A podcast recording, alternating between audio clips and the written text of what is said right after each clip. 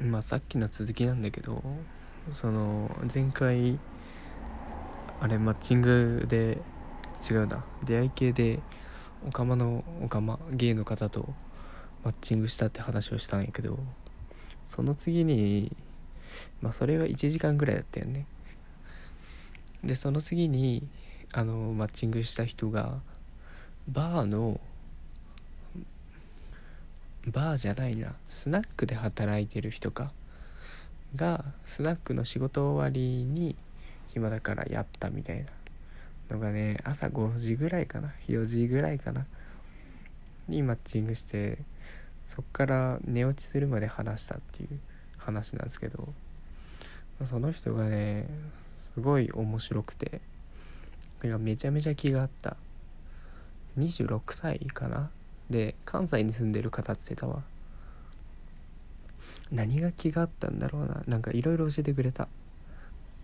あの本当にスナックっていうものがまだ全然未知数すぎて敷居が高いっていうかハードルが高いんですよ。多分行ったことない人も多いんじゃないかな。なんか行きづらいみたいな話をしたらまあそうだね。まずはその誰かに誘われていくのが一番いいって言ってたな。で結構ね行く人が固定されてるんだって。あのスナックという空間は。でまあ楽しくて結構通う人が多い。楽しい人は。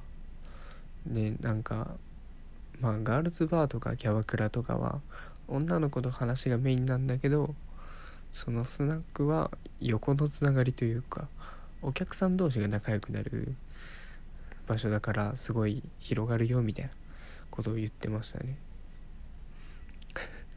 なんで俺はスナックの話してんだろう。違うんだよ。俺23だよまだ。スナックもね俺キャバクラとかも行ったことないんだよ。なんか行ったらすごい虚しくなりそう。やっぱ相手はさ職業だからさ職業というか仕事にしてるプロだから多分話す緊張しても話話を盛り上げてくれて多分何言っても笑ってくれて楽しいと思うんだよ会話自体が。そのね楽しいと思うこと自体が虚しくなりそうなんだよね。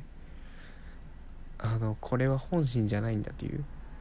お金を払ってやってもらってるんだなっていう。まあでもねやっぱねなんだろうな。やっぱお金はある程度持っててあの人とのつながりができにくい大人になってからどっかで人と話そうというか女の子と話したりとか誰かと人脈作ろうって思ったらそういう場所行くんだろうなっていうのはねうすうす感じた。やっぱ周りも結婚してさ子供がいたりとか家庭があったりすると気軽に誘えないわけじゃん。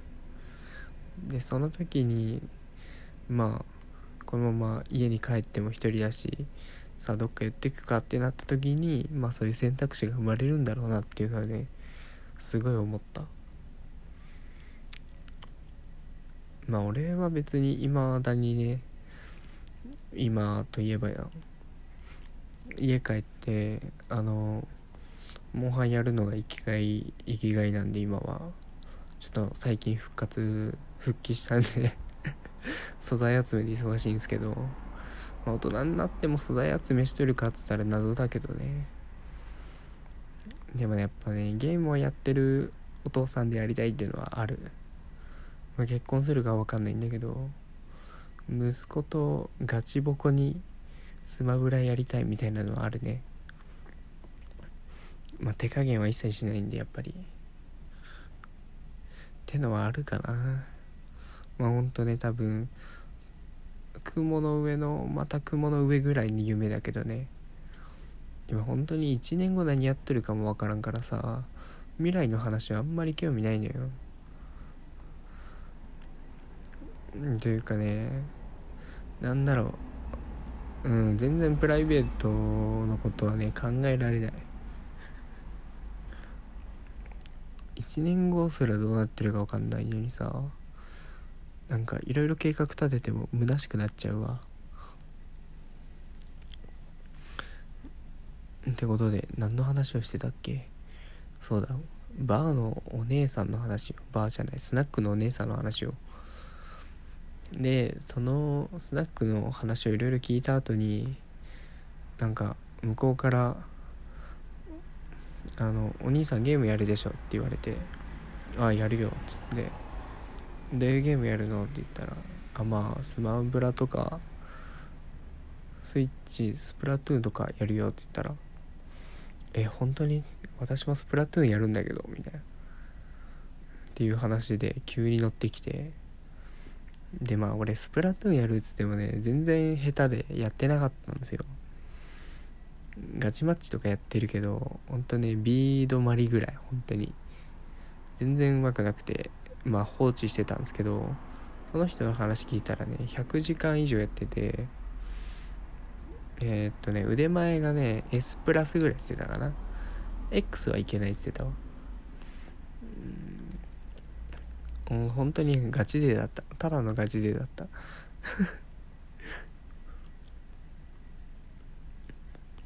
まあでねそっからねフレンドコードを交換して一緒にスプラトゥーンをやった話なんですけど。マジで楽しかったな。何だったんだろうそっからの急展開。で結構お姉さんがねゲーム好きらしくてスマホゲームもかなりやるって言ってたんですけど。もうね本当に嬉しかったのがね今ハマってるアプリ何って言われて。え何って聞いたのか。俺も結構やる方だから。なんか新作はとりあえず入れてあの飽きたら消すみたいな。で本当にソシャゲもハマってる時代あったんだけどやっぱねなんか飽きちゃうんだよね一つを極めることができなくて。まあ一応置いてはあるんだけど課金とかしちゃったし。ほぼほぼの有名なソシャゲは手出してるけど飽きて消してるか放置してるかで結構ねあのクソゲーに手を出しがちなんですよ。まあクソゲーっていうのはいわゆるインスタの広告とかに出てくるアプリね。で多分お姉さんも同じ感じだったんだろうね。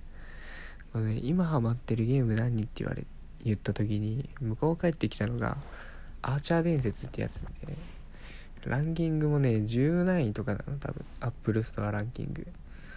でねあのちょうど俺がね最近ハマってて唯一めちゃくちゃやってるのがあったんですよ。それがなんとねアーチャー伝説だったんですね。もうねほんと久しぶりに嬉しかったな。あのここまで気が合う人おるんだと思って。で本当にアーチャー伝説パッと開いてランクとかあるんですよねレベルとか。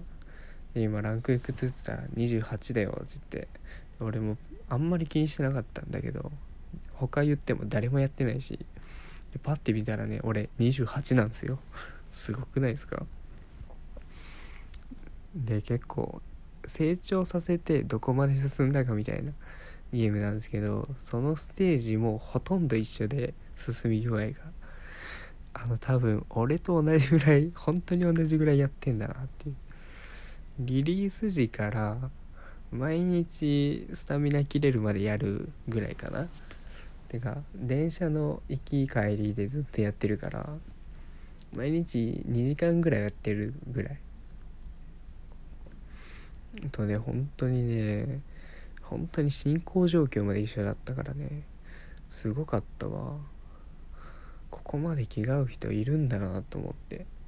気が合うというかなんかねほんと仲良くなりたかったわ。すごいな。なんかやっぱな全然ゲームやってくれる女の子もいいんだけどちゃんとゲームができるというかゲームが上手い女の子って惹かれるよね。超貴重な人種なんだ分かってる？あすげえすげえ燃えるわ。あのまあよくモンハンとかやるとね最初の頃はねあのツイッターとかで募るんですけどモンハンやろうぜっつって。でまあ大体女の子はね姫プレイなんですよ。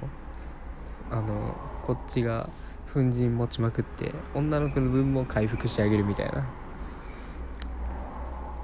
であの肝たちが囲うんですけど一回あったのが野良で、まあ、その場でオンラインでつながった人たちが女1男3でそのうちに俺1人いたんですけどもうねその男たちのデレデレ具合が気持ち悪すぎてねなんだろう。ゲームで生きてるというかかっこつけようとしてる感じがねもう見てられなくて途中で無言で抜けましたね。もうね本当にねオタクの悪い部分出ちゃったっていう感じだな。もうそこでしかマウント取れねえのかお前みたいな。まあでもまあまあ確かにな。ゲームうまいとかっこいいんだよなモンハンだけで言うと。いやすごかったわ。だから今はねエンジョイ勢です完全に。ガチではやってないです。だからみんなで楽しんでモンハンやりたい。ちょっと今復帰したんでねアイスボーンも9月6かな？配信決定したんでねぜひぜひ今から始める方もちょっと復帰してみようかなっていう人もねちょっとお声がけいただければぜひぜひお供したいと思います。装飾品とお金が足りないんです。ちょっと本当に一緒に調作へ集会しましょう。ということで今回はあの仮友を募る会でした。いいのかこんな結論で。じゃあではではよかったらまた次回も聞いてください。バイバイ。